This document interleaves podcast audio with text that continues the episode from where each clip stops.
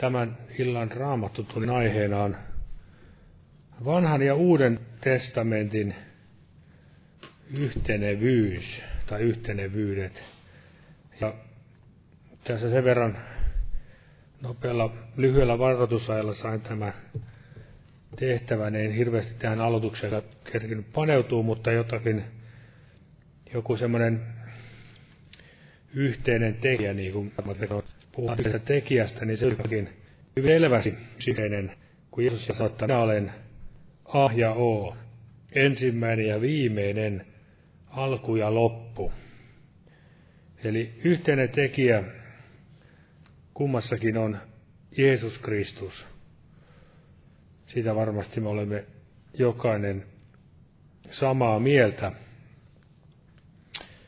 Kun vaan niin kuin, käy niin kuin täällä otetaan Luukkaan evankeliumi 24. luku tässä kun Jeesus puhui näille Emmauksen matkamiehille, niin hän sanoi täällä 24. luku jakeessa 25 siitä eteenpäin, niin hän sanoi heille, oite ymmärtämättömät ja hitaat sydämeltä, uskomaan kaikkea sitä, minkä profeetat ovat puhuneet. Eikö Kristuksen pitänyt tätä kärsivän ja sitten menemän kirkkauteensa? Ja hän alkoi Mooseksesta ja kaikista profeetoista ja selitti heille, mitä hänestä oli kaikissa kirjoituksissa sanottu. Ja jää 45. Silloin hän avasi heidän ymmärryksensä käsittämään kirjoitukset. Ja vielä otan yhden jakeen täältä toisesta Timoteuksen kirjeestä kolmannesta luvusta.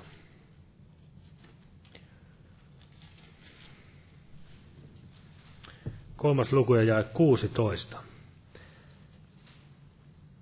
Jokainen kirjoitus, joka on syntynyt Jumalan hengen vaikutuksesta, on myös hyödyllinen opetukseksi, nuhteeksi, ojennukseksi, kasvatukseksi vanhurskaudessa. Eli jokainen kirjoitus on hyödyllinen, jokainen kirjoitus tavalla tai toisella kuvaa Kristusta, Ne ovat Kristuksen hengen antamia kirjoituksia meille. Ja silloinhan se tarkoittaa, että ne kirkastavat Jumalan totuutta, Jumalan poikaa, Jeesusta Kristusta. Ja tämä on se varmasti se suurin yhtenevyys, mitä nyt löytyy näistä kirjoituksista, ja varmasti veli tästä sitten, tästä ja varmasti muustakin asiasta puhuu enemmän, ja nostaa pyytämään siunausta tälle kokouksille. Tässä on Asta pyytää esirukousta puolestansa. Ja kiitos aiheen rukousvastauksesta. Vaikea työtilanne ratkesi. Ja Herra uudisti fyysisen terveyteni ja vapautti ahdistustiloista. Ja Herra, Herralle kiitos näistä ja omatkin pyydät voimme viedä Jumalalle kätten kohottamisen kautta tiettäväksi.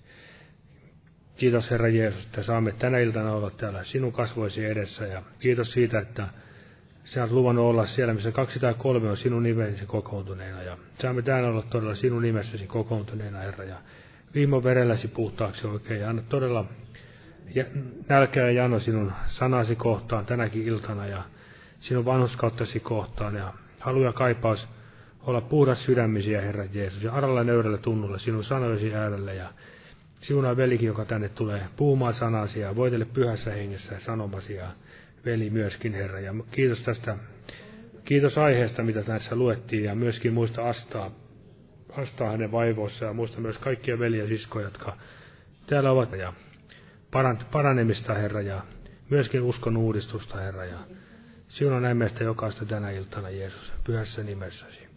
Aamen. Olkaa hyvä ja istukaa. Kokoukset jatkuvat tuttuun tapaan tällä viikolla. Eli huomenna torstaina ja perjantaina päivärukoushetket kello 12 ja illalla huomenna on tämä evankeliointi-ilta ja perjantaina kello 19 jälleen rukouskokous. Ja lauletaan yhteinen laulu ja kannetaan samalla vapaaehtoinen uhrilahja Jumalan työn hyväksi. Otetaan tämmöinen laulu kuin 237. 237. Juurelle ristin kuin pakenin.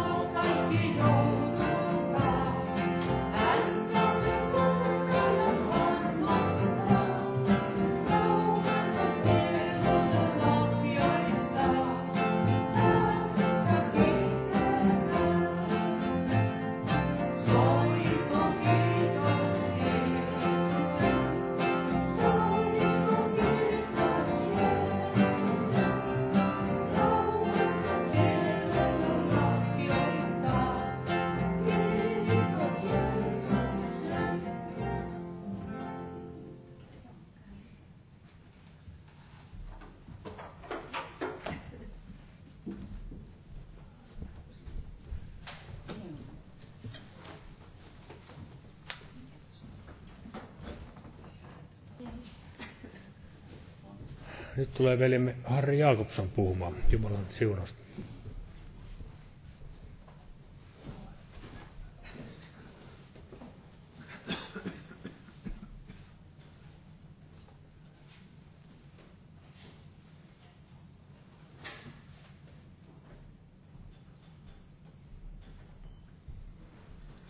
Rauhaa kaikille,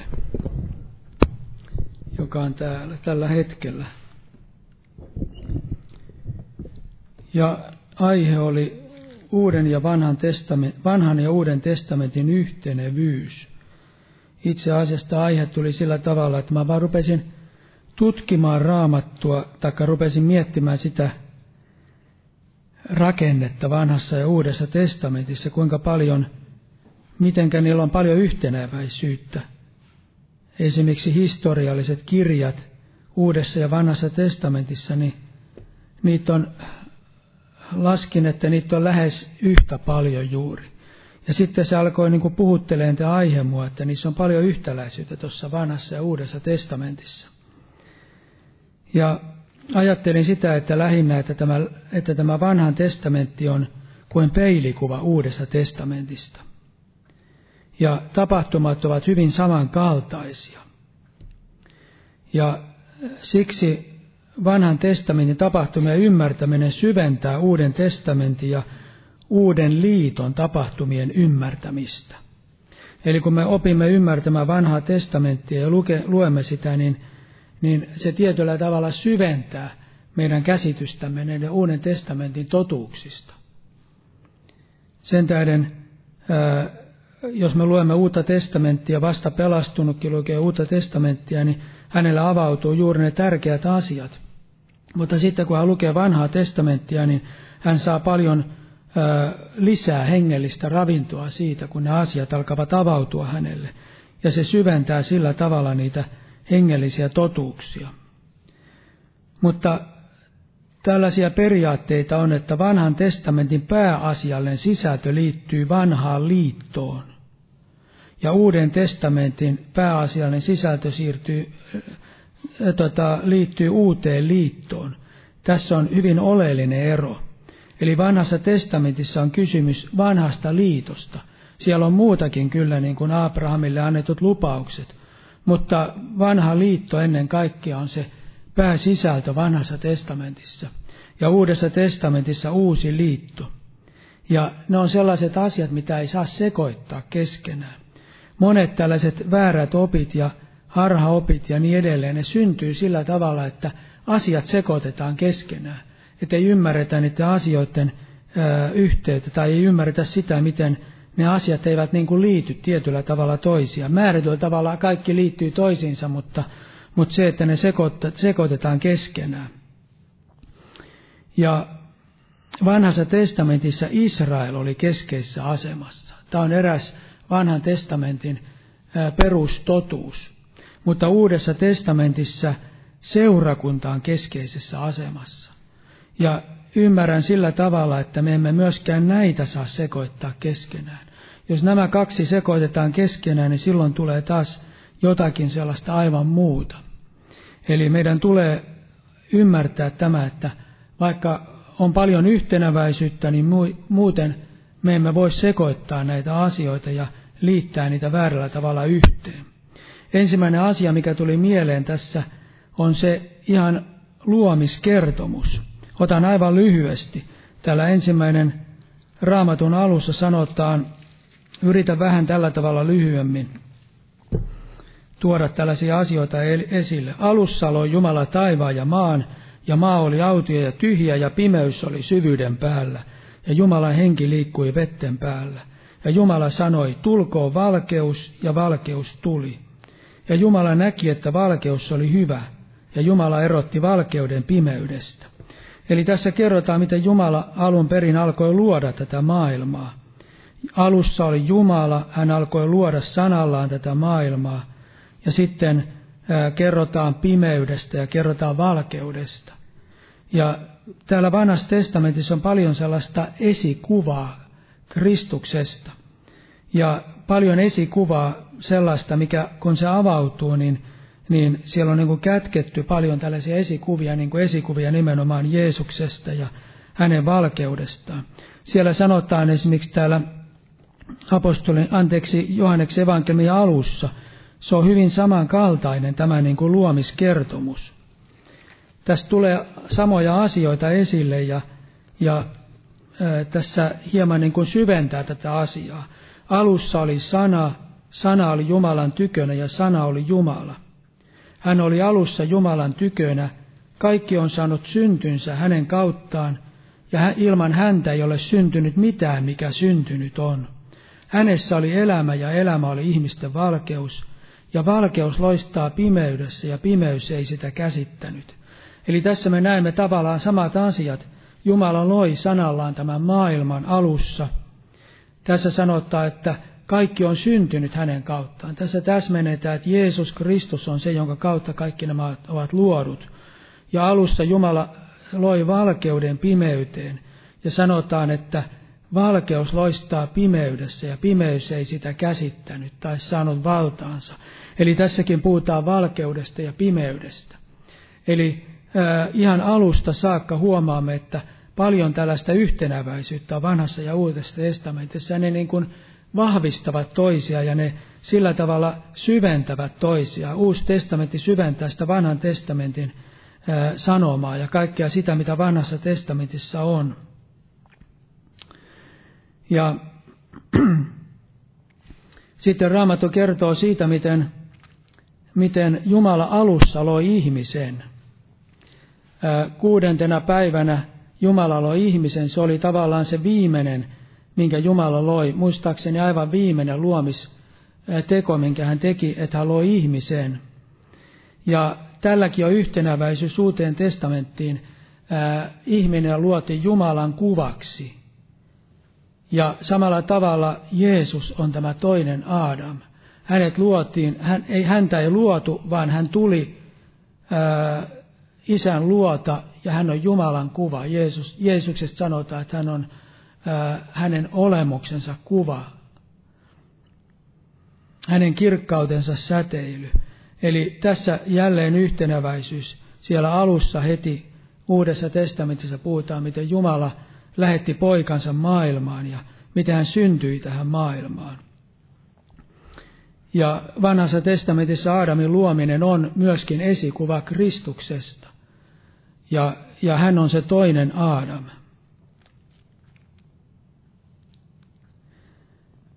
Ja sitten ää, Raamattu puhuu siitä, tai vanha testamentissa on Mooseksen kirjat. Ja Mooseksen kirja on tällainen historiallinen kirjaosuus. Ja tässä Mooseksen kirjoissa on historiallista, opetuksellista ja profetaalista sanomaa. Ja tässä on yhtenäväisyys myöskin tämä uuden vanhan testamentin Mooses oli vanhan liiton välimies. Hän oli Jumala ja ihmisten välillä tämmöinen välimies, joka toi tämän Jumalan sanan ja, ja, ja monella tavalla Raamattu puhuu siitä. Se on liian pitkäksi menee, jos lähdetään syvällisesti näitä asioita tutkimaan, mutta näistä on paljon puhuttu. Monella tavalla hän on esikuva Kristuksesta. Ja Uudessa testamentissa on evankeliumit. Sekin on historiallinen kirjaosuus ja siinä on opetusta ja siinä on profetaalista sanaa. Ja Jeesus on uuden liiton välimies. Hän toi Jumalan sanan ja ja hän on Jumalan ja ihmisten välillä tämmöinen välittäjä. Hän on itse Jumala, joka tuli ihmiseksi ja välittää meille sen. Hän on tie Jumalan tykö ja välitti Jumalan sanaa ja tämän pelastuksen ja sanoman ihmisille. Hän on paljon enemmän kuin Mooses, mutta Mooses on myöskin esikuva Kristuksesta. Sitten vanhassa testamentissa tulee heti jo kolmannessa Mooseksen kirjassa, itse asiassa ensimmäisessä Mooseksen kirjassakin tulee uhrit. Noakin uhrasi uhrin ja monenlaisia uhreja siellä on. Ja hebrealaiskirjassa sanotaan, että vanhassa liitossakin oli uhrit ja veri, sillä ilman verenvuodotusta ei tapahdu anteeksi antamusta. Niin se on aivan esi, selvä esikuva Kristuksen uhrista. Jeesus oli uuden liiton uhri. Ja uudessa liitossa hän sovitti ihmiskunnan uudessa liitossa ja uuden testamentin aikana ja nimenomaan näiden evankeli- evankeliumissa kerrotaan, miten Jeesus uhrasi itsensä ihmiskunnan edestä. Eli kaikki näyttää menevän niin kuin sama, samalla tavalla. Ja sitten Raamattu kertoo Joosuasta. Otan tästä Raamatusta Joosua ensimmäinen kirja kuudes luku.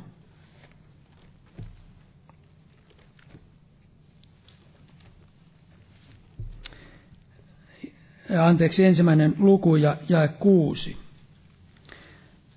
Jumala sanoi Joosualle, ole luja ja, ro- ja rohkea, sillä sinä jaat tälle kansalle perintöosan, sen maan, jonka minä heidän isillensä vannotulla valalla on luvannut antaa heille. Ole vain luja ja aivan rohkea ja noudata tarkoin kaikessa sitä lakia, jonka minun palvelijani Mooses on sinulle antanut – Älä poikkea siitä oikealle äkkä vasemmalle, että menestyisit missä ikinä kuljetkin. Älköön tämä lain kirja sinun suustasi poistuko, vaan tutkiskele sitä päivät ja yöt, että tarkoin noudattaisit kaikkea, mitä siihen on kirjoitettu. Silloin sinä onnistut teillesi ja silloin sinä menestyt. Olenhan minä sinua käskenyt, ole luja ja rohkea, älä säikähdy, älä arkaile, sillä Herra sinun Jumalasi on sinun kanssasi missä ikinä kuljetkin. Mooseksen jälkeen tuli Israelin johda, jo, Israelia johdattamaan luvattuun maahan Joosua. Ja tämä on aivan selvä kuva siitä, mitenkä Joosuan oli tarkoitus vallata se maa, minkä Jumala oli luvannut Israelille. Ja, hänen, ja tarkoituksena oli, että Israel voisi omistaa ne lupaukset, mitkä Jumala oli Mooseksen kautta Israelille antanut. Ja samalla tavalla, kun Jeesus oli kuollut ja noussut ylös taivaaseen, niin Jumala antoi seurakunnalle tehtäväksi lähteä valloittamaan tätä maailmaa. Hän sanoi, menkää kaikkeen maailmaan, saarnatkaa evankeliumia kaikille luoduille. Ja tehkää kaikki kansat minun opetuslapsikseni. Ja se, että me omistaisimme, seurakunta omistaisi sen, ne lupaukset, mitkä Jumala on Jeesuksessa meille antanut. Ja Jeesus sanoi, niin kuin Joosualle sanottiin, että minä olen sinun kanssasi. Jeesus sanoi, että minä olen teidän kanssanne joka päivä maailman loppuun asti. Ja sitten Jumala sanoi Joosualle, että pidä se, pidä se laki, minkä Jumala oli antanut. Eli Jumala antoi vanhassa testamentissa lain. Ja Jumala käski Joosua noudattamaan sitä lakia ja pitämään sen lain. Ja aivan samalla tavalla, tai voidaan sanoa jollain tavalla samoin, ää, ää, siellä apostolien teoissa ää, Jumala käski opetuslasten lähteä voittamaan tätä maailmaa hän lupasi lähettää heille pyhän hengen.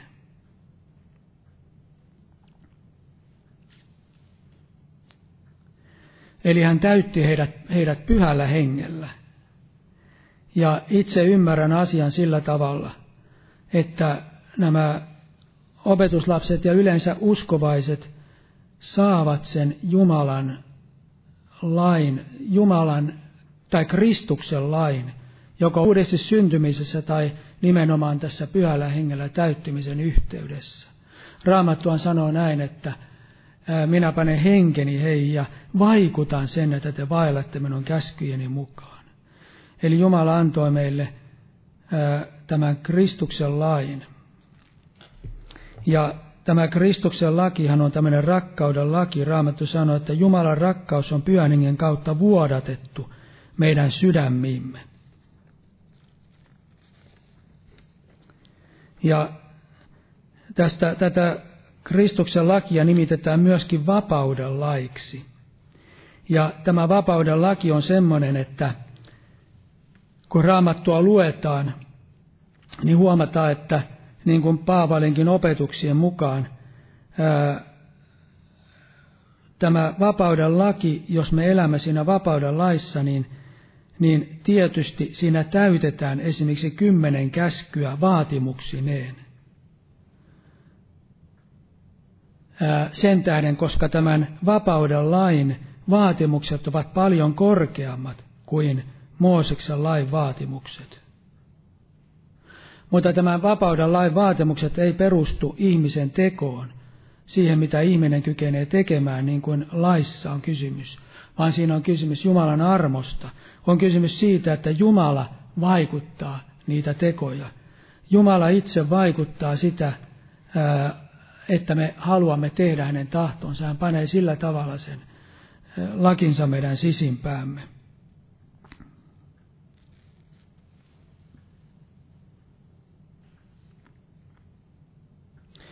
Esimerkiksi Vuorisaarnassa Jeesus sanoi, että te olette kuulleet sanotuksi, älä tapa. Se oli Mooseksen selvä laki, mutta Jeesus sanoi, mutta minä sanon teille, jokainen, joka vihastuu veljensä ja niin edelleen. Te olette kuulleet sanotuksi, älä tee huorin. Mutta Jeesus sanoi, minä sanon teille. Jokainen, joka katsoo naista himoite, on tehnyt huorin. Ja Mooseksen laki sanoo, että älkää vanno, kun siellä kielletään vannomista, mutta minä sanon teille, olkoon teidän puheenne on, on tai ei, ei. Se Jeesuksen laki meni paljon syvemmälle, se meni ihmisen sydämeen.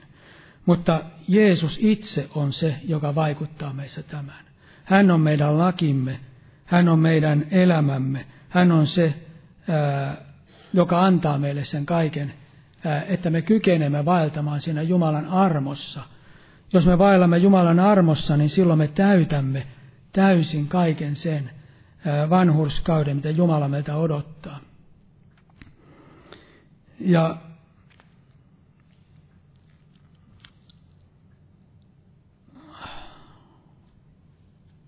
Jumala puhui Moosekselle jo siellä Mooseksen kirjoissa, miten Israelia tulee kohtamaan tällainen luopumus. He tulevat luopumaan Jumalasta. Jumala sanoi heille, että he tulevat, kun Mooses kuolee, niin he alkavat palvella epäjumalia. Ja myöskin Joosua varoitti Israelin kansaa epäjumalan palveluksesta tai luopumisesta Jumalasta, Jumalan laista. Ja aivan samalla tavalla Jeesus varoitti luopumisesta. Siellä monella tavalla Jeesus puhui siitä vertauskuvienkin kautta siitä näistä asioista. Ja myöskin esimerkiksi Paavali sanoi Epeson seurakunnan vanhimmille, ei ollut kovin kauaa mennyt helluntaista ja näistä tapahtumista.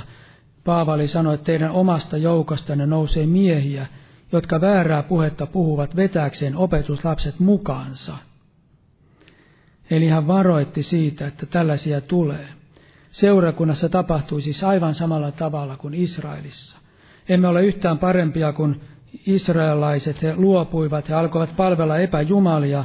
Aivan samalla tavalla seurakunta luopui Jumalasta ja, ja kääntyi pois totuudesta. Ja sitten ensimmäinen Samuelin kirja kahdeksas luku.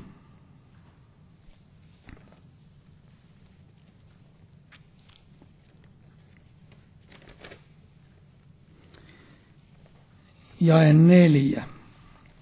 Tässä näemme, mitä israelaiset tämän jälkeen tekivät. Niin kaikki Israelin vanhemmat kokoontuivat ja tulivat Samuelin tykön raamaan ja sanovat hänelle, katso, sinä olet käynyt vanhaksi, eivätkä poikasi vailla sinun teitäsi. Niin aseta nyt meille oikeutta jakamaan kuningas, jolla joka jollainen kaikilla muillakin kansoilla on. Mutta Samuel pahastui siitä, että he sanoivat, anna meille kuningas, jakamaan meille oikeutta. Ja Samuel rukoili Herraa. Ja Herra sanoi Samuelille, kuule kansan ääntä kaikessa, mitä he sinulle sanovat, sillä sinua he eivät ole pitäneet halpana, vaan minut he ovat pitäneet halpana olemaan heidän kuninkaansa. Ja siinä jakeessa 19, mutta kansa ei tahtonut kuulla Samuelin puhetta, vaan sanoi, ei, kuningas meillä pitää olla. Mekin tahdomme olla niin kuin kaikki muut kansat. Kuningas jakakoon meille oikeutta ja johtakoon meitä ja käyköön sotiamme. Eli Israelin kansa halusi itsellensä kuninkaan. Ja siinä oli kysymys siitä, että he halusivat, että heitä hallitaan samalla tavalla kuin kaikkia muitakin kansoja. Ja Raamattu sanoi, että tämä oli paha Jumalan silmissä vaikka Jumala salli heidän näin, näin tapahtua. Ja aivan samalla tavalla on käynyt seurakunnan laita. Seurakunnalla alkoi jo vuonna 100-200, niin alettiin, seurakunta alettiin johtamaan tällä tavalla hierarkisesti. Ja syntyi kaikenlaisia tällaisia, tällaisia piispoja ja muita. Ja sitten tämä Rooman piispa, niin hänestä tuli suorastaan kuningas, niin kuin vanhan liiton aikanakin he vaativat kuningasta. Me tiedämme tämän kuninkaan, tämän Rooman piispan eli paavin. Eli hänestä tuli tällainen jonkinlainen kristikansan kuningas.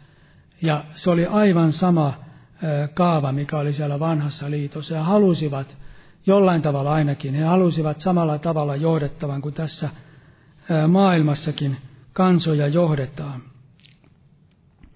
Ja he eivät tyytyneet siis siihen järjestykseen, mikä Jumala oli säätänyt tällaiseen Jumalahan sanoi, Paavalihan sanoi, että jokaisessa kaupungissa piti valita vanhimmat, mutta he halusivat sitten muodostaa tällaisen toisenlaisen järjestelmän.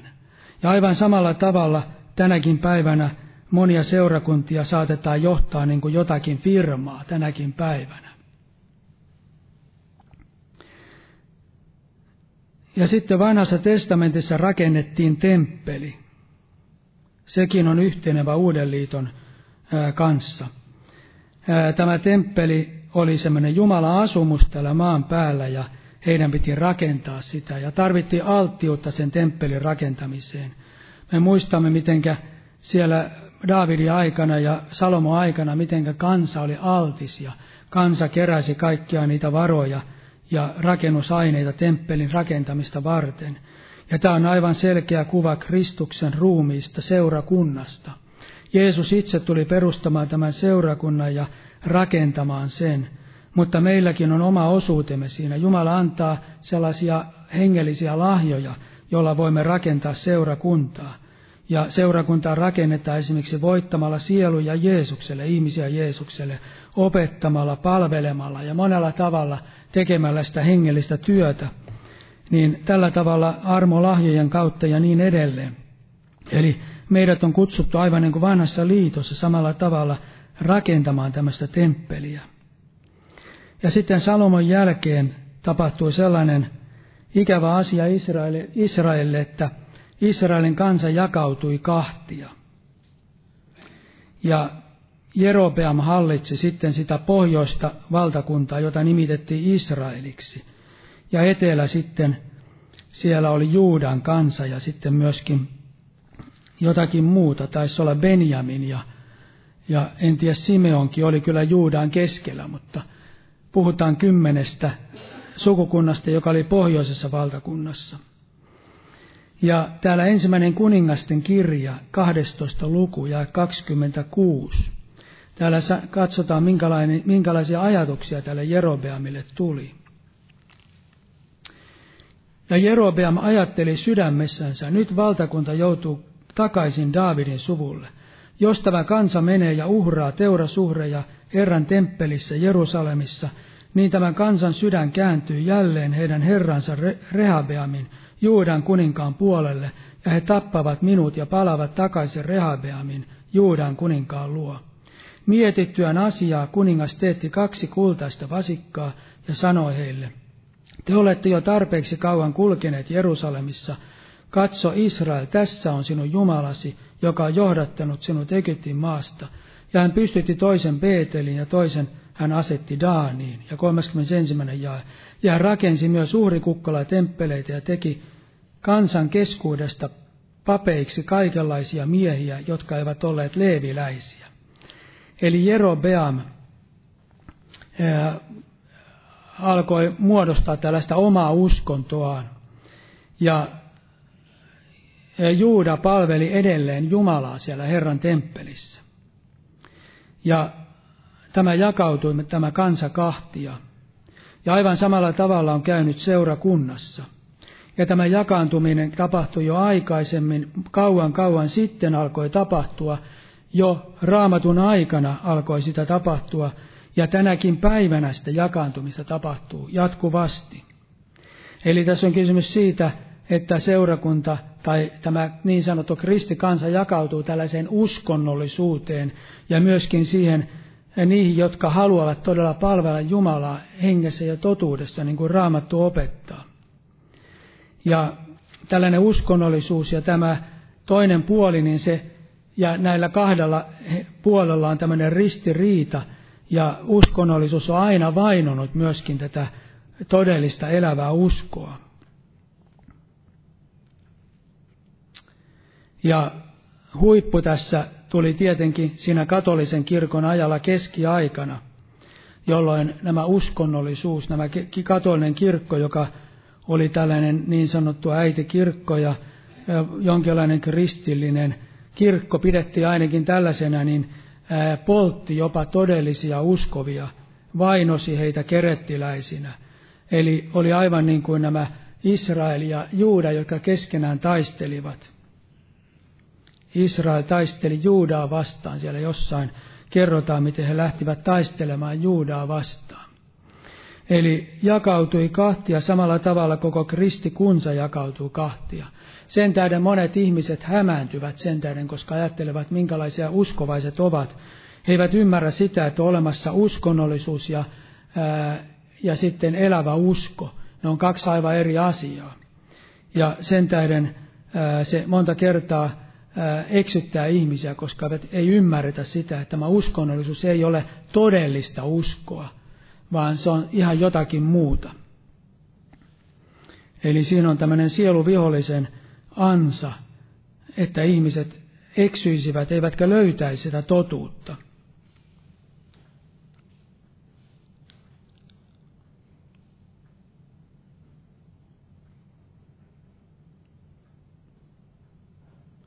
Mutta myöskin Juudan kansalle kävi sillä tavalla, että heillekin kävi tämmöinen Jumalan tuomio. Hekin alkoivat kääntyä vähitellen pois Jumalasta. Eivät enää palvelleet Jumalaa niin kuin olisi pitänyt. Ja Raamattu sanoo myöskin Uudessa testamentissa, että Jumalan tuomiot alkavat Herran huoneesta. Eli sieltäkin alkaa tämmöiset Jumalan tuomiot. Ja vanhan testamentin aikana Jumala kuitenkin antoi paljon tällaisia sanomia – Israelin kansalle. Ja, ja vaikka siellä oli paljon ankaria sanomia, niin Jumala antoi lopulta aina, yleensä profeetti, näissä profeettien opetuksissa ja profetioissa aina lopussa puhutaan siitä, miten Jumala kääntää tämän kansan kohtalon. Esimerkiksi täällä Sefanian kirjassa, tämä Sefanian kirja on hyvinkin tämmöinen ankara Jumalan vihan, vihan kirja. Ja täällä Sefanian kirjassa Täällä on muitakin kuin Juudalle tällaisia tuomion sanoja. Mutta puhutaan myöskin Juudalle ja sitten miten Juuda jo lopulta käy. Ja Israelin lopulta käy siinä jae 12 sanotaan kolmas luku. Mutta minä jätän jäljelle sinun keskuutesi kurjan ja vaivaisen kansan, ja he luottavat Herran nimeen. Tämä tarkoittaa sitä, että Israelin kansaa tulee kohtaamaan vielä tällainen Jaakobin ahdistus. He, tulevat, he joutuvat vielä suuriin ahdistuksiin ja, ja heistä monet tulevat tuhoutumaan ja tämmöinen kurja ja vaivainen kansa jää jäljelle kaikkien niiden vaivojen jälkeen.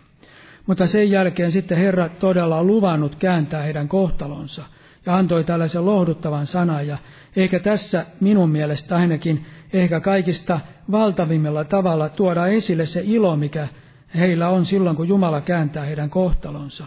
14 jae sanotaan, Iloitse tytär Sion, puhkia huutoon Israel, ihastu ja ratkia riemuun kaikessa sydämestäsi, tytär Jerusalem. Herra on poistanut sinun tuomiosi, kääntänyt pois sinun vihollisesi, Israelin kuningas. Herra on sinun keskelläsi. Eli tässä sanotaan, että ratkea riemuun, ja tällä tavalla todella tulee käymään myöskin Israelille. He tulevat vielä kääntymään ja ne, jotka jäljelle jäävät, ja he saavat todellisen ulon, ul, ilon ja rauhan ja pelastuksen, ja, ja Herra on oleva heidän keskellänsä. Jeesus tulee vielä heidän keskellensä eränä päivänä. Ja aivan samalla tavalla Uudessa testamentissa Jumala antaa, vaikka paljon on tuomion sanoja, paljon semmoisia että löytäneekö Jumala uskoa maan päältä, kun ihmisen poika tulee, mutta on myöskin lohdutuksen sanoja tai sitä, että tulee olemaan sellainen jäännös, joka tulee pelastumaan. Täällä ihan tämmöinen yleinen kohta, täällä Matteuksen evankeliumin 24. luku ja, ja täällä jakeessa yhdeksän sanotaan, minkälaista aikaa on ennen Jeesuksen tulemusta. Sillä teidät annetaan vaivaan, teitä tapetaan, te joudutte kaikkien kansojen vihattaviksi minun nimeni tähden. Ja silloin monet lankeavat pois ja antavat toisensa alttiiksi ja vihavat toinen toistaan. Eli käy vähän niin kuin Israelin kansallekin tulee vaikeita aikoja. Ja monta väärää profeettaa nousee, eksyttävät monta, ja sen tähden, että laittomuus pääsee valtaan, kylmenee useampien rakkaus. Mutta sitten Jeesus sanoi, joka vahvana pysyy loppuun asti, se pelastuu. Tässä ei mitenkään hehkuteta sitä iloa, mutta se on valtava ilo, kun Jeesus hakee omansa.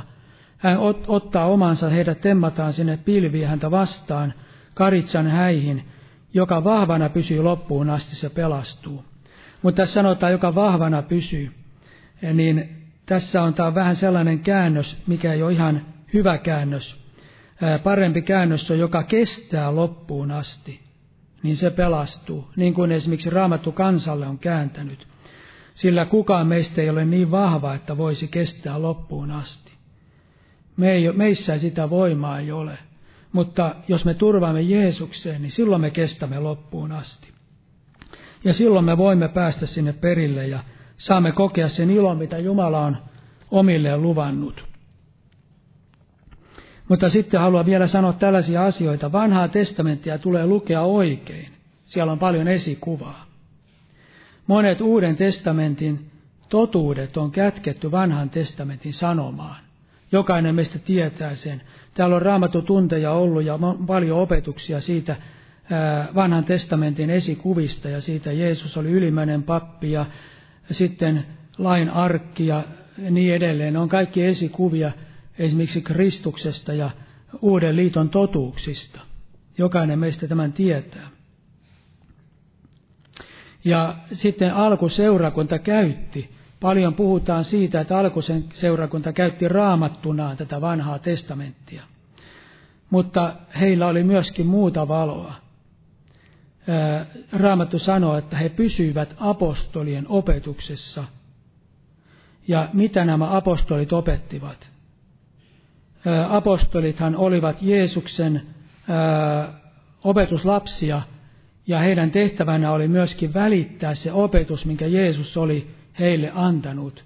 Eli apostolien tehtävänä oli tuoda se uustestamentillinen pelastuksen sanoma ja uustestamentillinen opetus näille, tälle alkuseurakunnalle.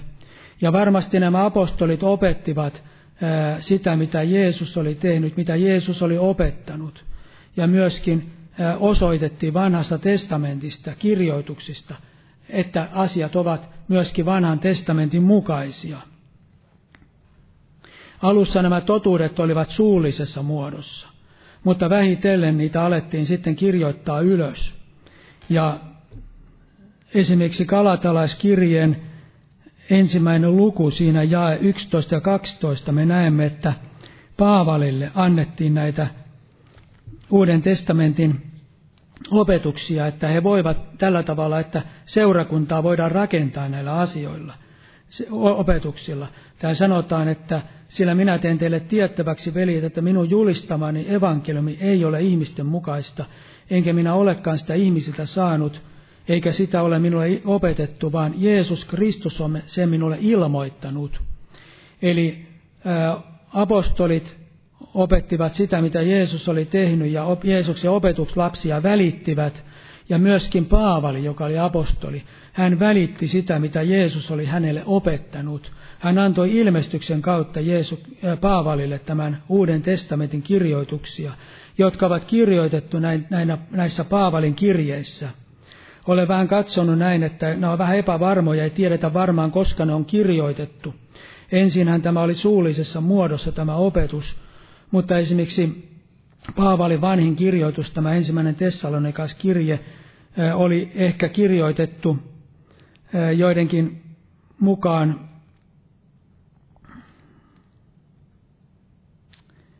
mukaan noin 21 vuotta tämän helluntain jälkeen. Helluntaitahan katsotaan lähinnä niin kuin sen seurakunnan syntymäajaksi. Eli 21 vuotta he olivat ilman Paavalin kirjeitä.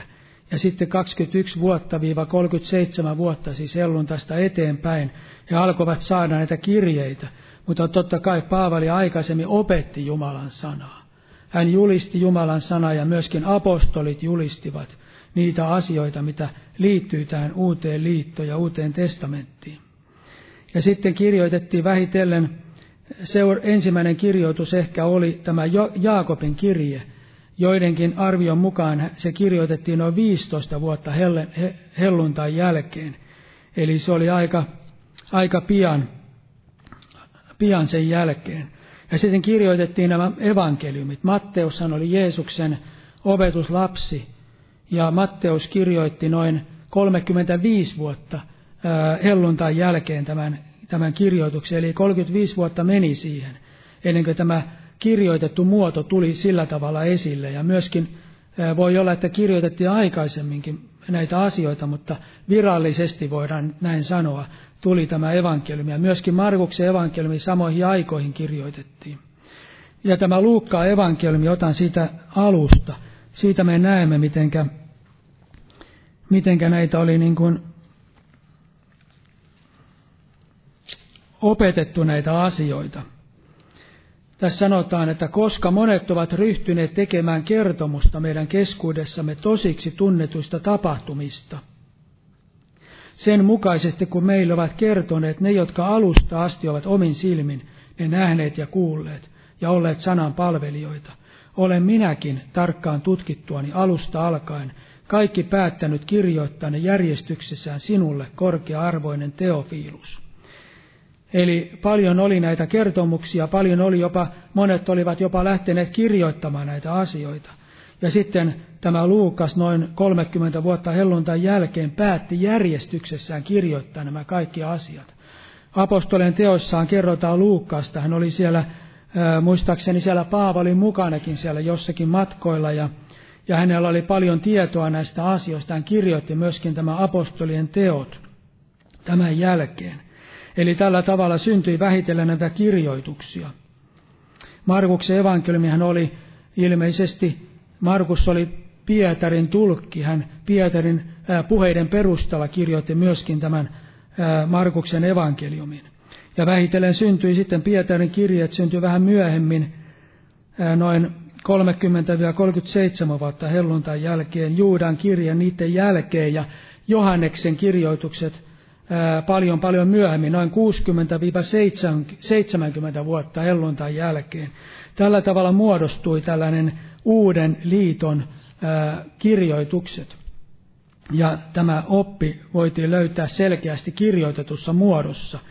Ja tämän Johanneksen kirjoituksen, tämän ilmestyskirjan jälkeen nämä kirjoituksen tekeminen loppui. Sen jälkeen ei enää tullut yhtään kirjoitusta joka olisi näiden kirjoituksen veroinen. Raamattu oli kirjoitettu ja Jumalan pyhä kirja oli saanut kokonaisu, kokonaisen, oli tullut kokonaiseksi ja sen jälkeen ei mitään uutta sanomaa raamatun lisäksi, mitään uutta sanomaa, sellaista mikä olisi raamattuun verrattava, ei koskaan enää tule olemaan – jos joku sanoo jotakin sellaista uutta, niin silloin se on täysin harha oppia, niin kuin mormonit opettavat näin. Kerran meille mormoneja tuli kotiin ja kauan kauan sitten, ja sitten mormonit pani raamatun siihen pöydälle, ja sitten mormonien kirje sanoi, että nämä vahvistavat toisensa. Tämä on niin kuin vahvistava sanoma raamatulle, että se on niin kuin raamatun veronen, näin he ajattelivat, mutta mikään kirjoitus ei ole raamatun veronen. Ei mikään profeetia eikä mikään muukaan, vaan se on kirjoitettu tähän meidän raamattuun nämä kaikki nämä asiat. Ja vaikka vanhassa testamentissa on ja uudessa testamentissa on paljon samankaltaisuutta ja hengellisiä totuuksia, hengellisiä totuuksia aina tarkastettava uuden testamentin valossa. Tämä on tärkeä opetus. Sillä uudessa testamentissa me näemme Jumalan ilmoituksen täydessä valossaan. Niin kuin laista sanotaan esimerkiksi hebrealaiskirjassa, että se on asioiden niin kuin varjokuva, mutta ei itse asian olemusta.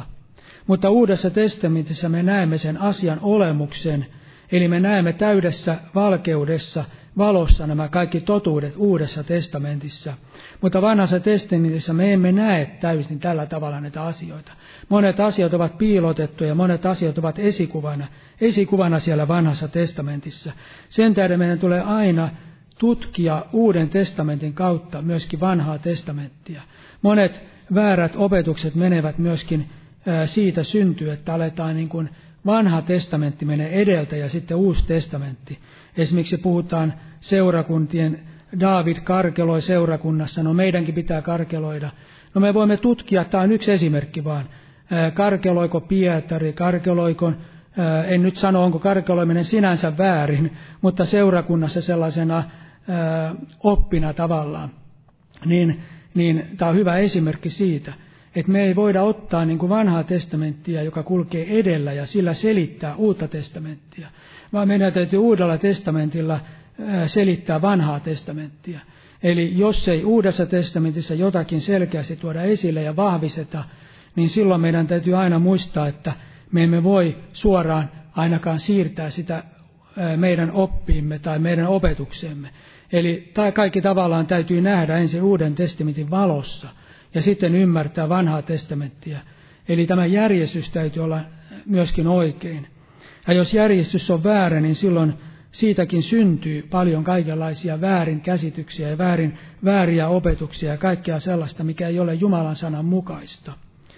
Mutta kuitenkin Uusi testamentti ja Vanha testamentti kumpikin on Jumalan sanaa. Ja meidän täytyy oikein kaikki nämä tutkia, oikein ymmärtää ja oikein nähdä, niin silloin me saamme täydellisesti sen ravinnon, mitä Jumala meille voi antaa, koska Jumala antaa meille ravinnon. Se ravinto on kokonainen Jumalan sana. Siihen sisältyy Uusi testamentti ja Vanha testamentti, mutta kaikki täytyy myöskin nähdä oikeassa valossa, oikealla tavalla, terveellä tavalla. Silloin me saamme sen oikean ravinnon, niin kuin Jumala on tarkoittanut. Aamen. Noustaa ylös ja rukoillaan vielä. Kiitos Herra Jeesus sinun armostasi ja siunaa meitä, siunaa Herra seurakuntaasi ja siunaa jokaista meitä ja avaa meille Herra sinun sanasi ja anna sen avautua meille syvällisemmin ja kirkastaa sinun pyhää nimeäsi ja siunaa Herra myöskin kansasi Israelia ja pelasta myöskin kansastasi monia Herra Jeesus ja suojaa ja varjele Suomen maatakin Herra Jeesus ja anna meille vielä rauhallisia aikoja Jeesuksen nimessä ja siunaa esivaltaa ja presidenttiä ja anna viisaita päätöksiä Herra. Kiitos ja ylistys sinulle. Siunaa Polivian seurakuntaa, perun uskovia ja kaikkia näitä, Herra, Jeesuksen nimessä. Aamen. Istukaa, olkaa hyvä.